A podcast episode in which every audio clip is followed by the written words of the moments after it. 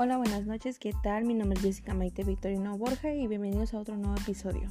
Bueno, el día de hoy vamos a hablar sobre el tema cómo asegurar la participación activa de los alumnos, el autoaprendizaje, el rendimiento y el fracaso de los estudios a distancia. Bueno, como sabemos, eh, la participación activa en los estudiantes es muy, es muy importante porque así centramos al alumno y a sus necesidades para que ellos mismos puedan lograr eh, una educación eh, estable eh, y clara. Bueno, para empezar con el tema vamos a hablar sobre el aprendizaje que está centrado en el estudiante. Sabemos que dentro de la educación a distancia se encuentra el proceso obviamente de enseñanza y aprendizaje que está centrado en el alumno, así como sus necesidades. Y de acuerdo a esto es importante que se considere el logro de la participación activa por parte de los estudiantes. Ahora la pregunta es, ¿qué significa la participación activa del alumno en la educación a distancia? Bueno, para esto primero se necesita que se logre un estudio independiente consciente. ¿Qué es el estudio independiente consciente? Obviamente es aquel donde el, el alumno controla su tiempo, su espacio, su ritmo de estudios, su itinerario, sus actividades, su tiempo de evaluaciones, entre otras cosas, donde él asimismo puede complementar eh, sus interacciones ya sea sincrónica y asincrónicamente mm, con el docente, así como con otros estudiantes, para que asimismo se les brinden oportunidades para la socialización y el aprendizaje este, colaborativo. Es muy importante también que veamos eh, la parte donde el estudiante puede aprender de manera fácil, donde esos eh, aprendizajes, conocimientos que va desarrollando en su enseñanza-aprendizaje sean importantes para eh, lograr sus metas, sus éxitos adecuadamente. Bueno, dentro de esto tenemos el papel activo del estudiante, lo cual él debe aprender y desarrollar sus competencias, sus habilidades y hábitos referentes a su estudio, a la profesión y a su propia vida. También que desarrolle un proceso interno, personal, autorreflexivo, sobre sus propios procesos de pensamiento y aprendizaje, así como su alcance y su límite.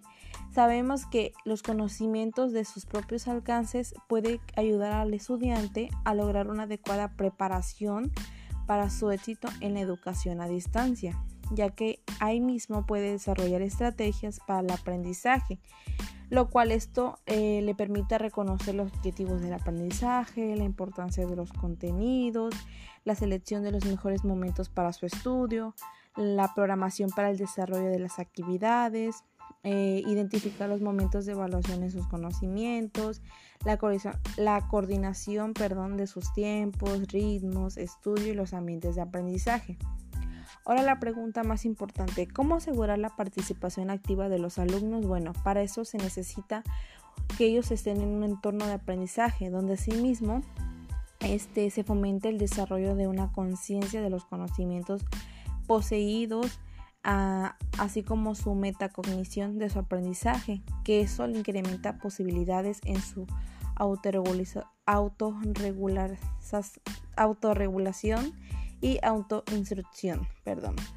También determinar nuevos aprendizajes, que estos sean requeridos y que favorezcan eh, recursos adecuados para su labor este, profesional.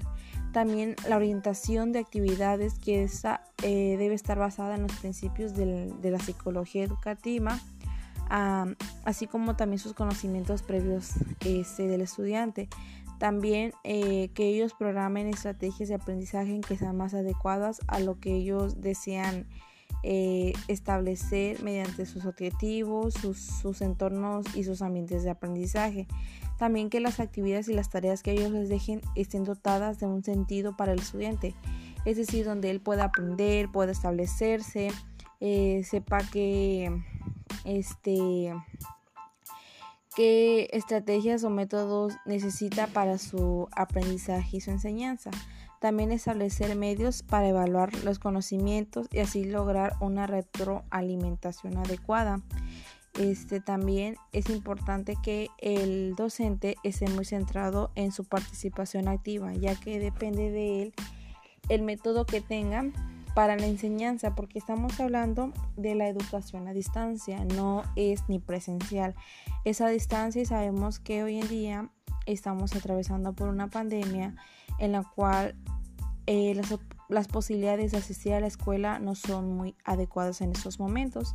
Así que los docentes tienen que buscar como que las herramientas educativas para dar clases mediante, eh, mediante diferentes este, recursos, este, que diga medios, ese donde él tiene que dar clases mediante una computadora. Entonces es decir que para que el alumno pueda participar obviamente debe de fomentar nuevos aprendizajes, realizar una planeación en la cual llevar a cabo, este, retroalimentar si es necesario los temas, que sean también de interés para el estudiante, donde no solamente vea eh, teoría, sino también práctica, para así poder fomentar esa participación, darle importancia y sentido a su aprendizaje.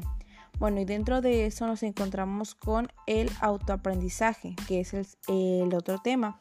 Sabemos que es el, el autoaprendizaje es una capacidad técnica y crítica para el aprendizaje, porque está basado en el manejo de recursos por parte del estudiante, porque asimismo él asume un compromiso con su aprendizaje que es independiente, o sea, es decir, su responsabilidad en su proceso educativo.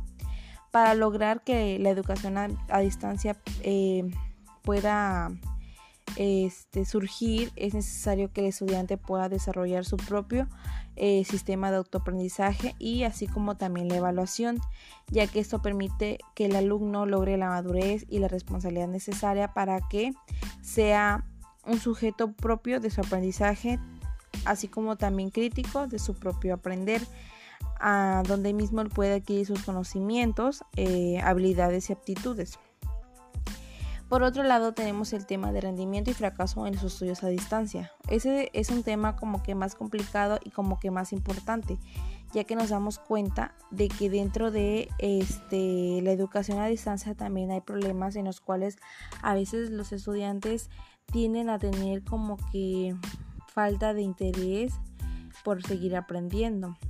E incluso hay investigaciones que se han hecho donde demuestran que estos logros del aprendizaje de los estudiantes hacen que ellos ya no puedan eh, continuar con sus estudios, este, que el aprendizaje eh, a distancia sea más bajo y también que sus indicadores de desempeño no se puedan lograr eh, adecuadamente, ya que a veces el, este, el estudiante no tiene el interés necesario y que algunas, este, algunas este, desventajas que se han visto en el fracaso de la educación es la motivación por el estudio, las habilidades de los estudiantes para su autoaprendizaje y el autocontrol. Es necesario que eh, el docente eh, tenga como que las herramientas o las estrategias adecuadas para eso y para eso se necesita garantizar su orientación, eh, sus, estrategias, sus estrategias perdón, de enseñanza, perfeccionar el proceso de comunicación, la interacción y la relación que se tiene entre el docente y el alumno e incluso el alumno con el alumno, asegurar un sistema de evaluación correcto, garantizar eh, materiales y recursos necesarios para su este, aprendizaje. Y bueno, con esto damos por eh, terminado el tema. Eh, espero me haya dado a entender y haya sido de su agrado el tema. Nos vemos a la siguiente. Muchas gracias.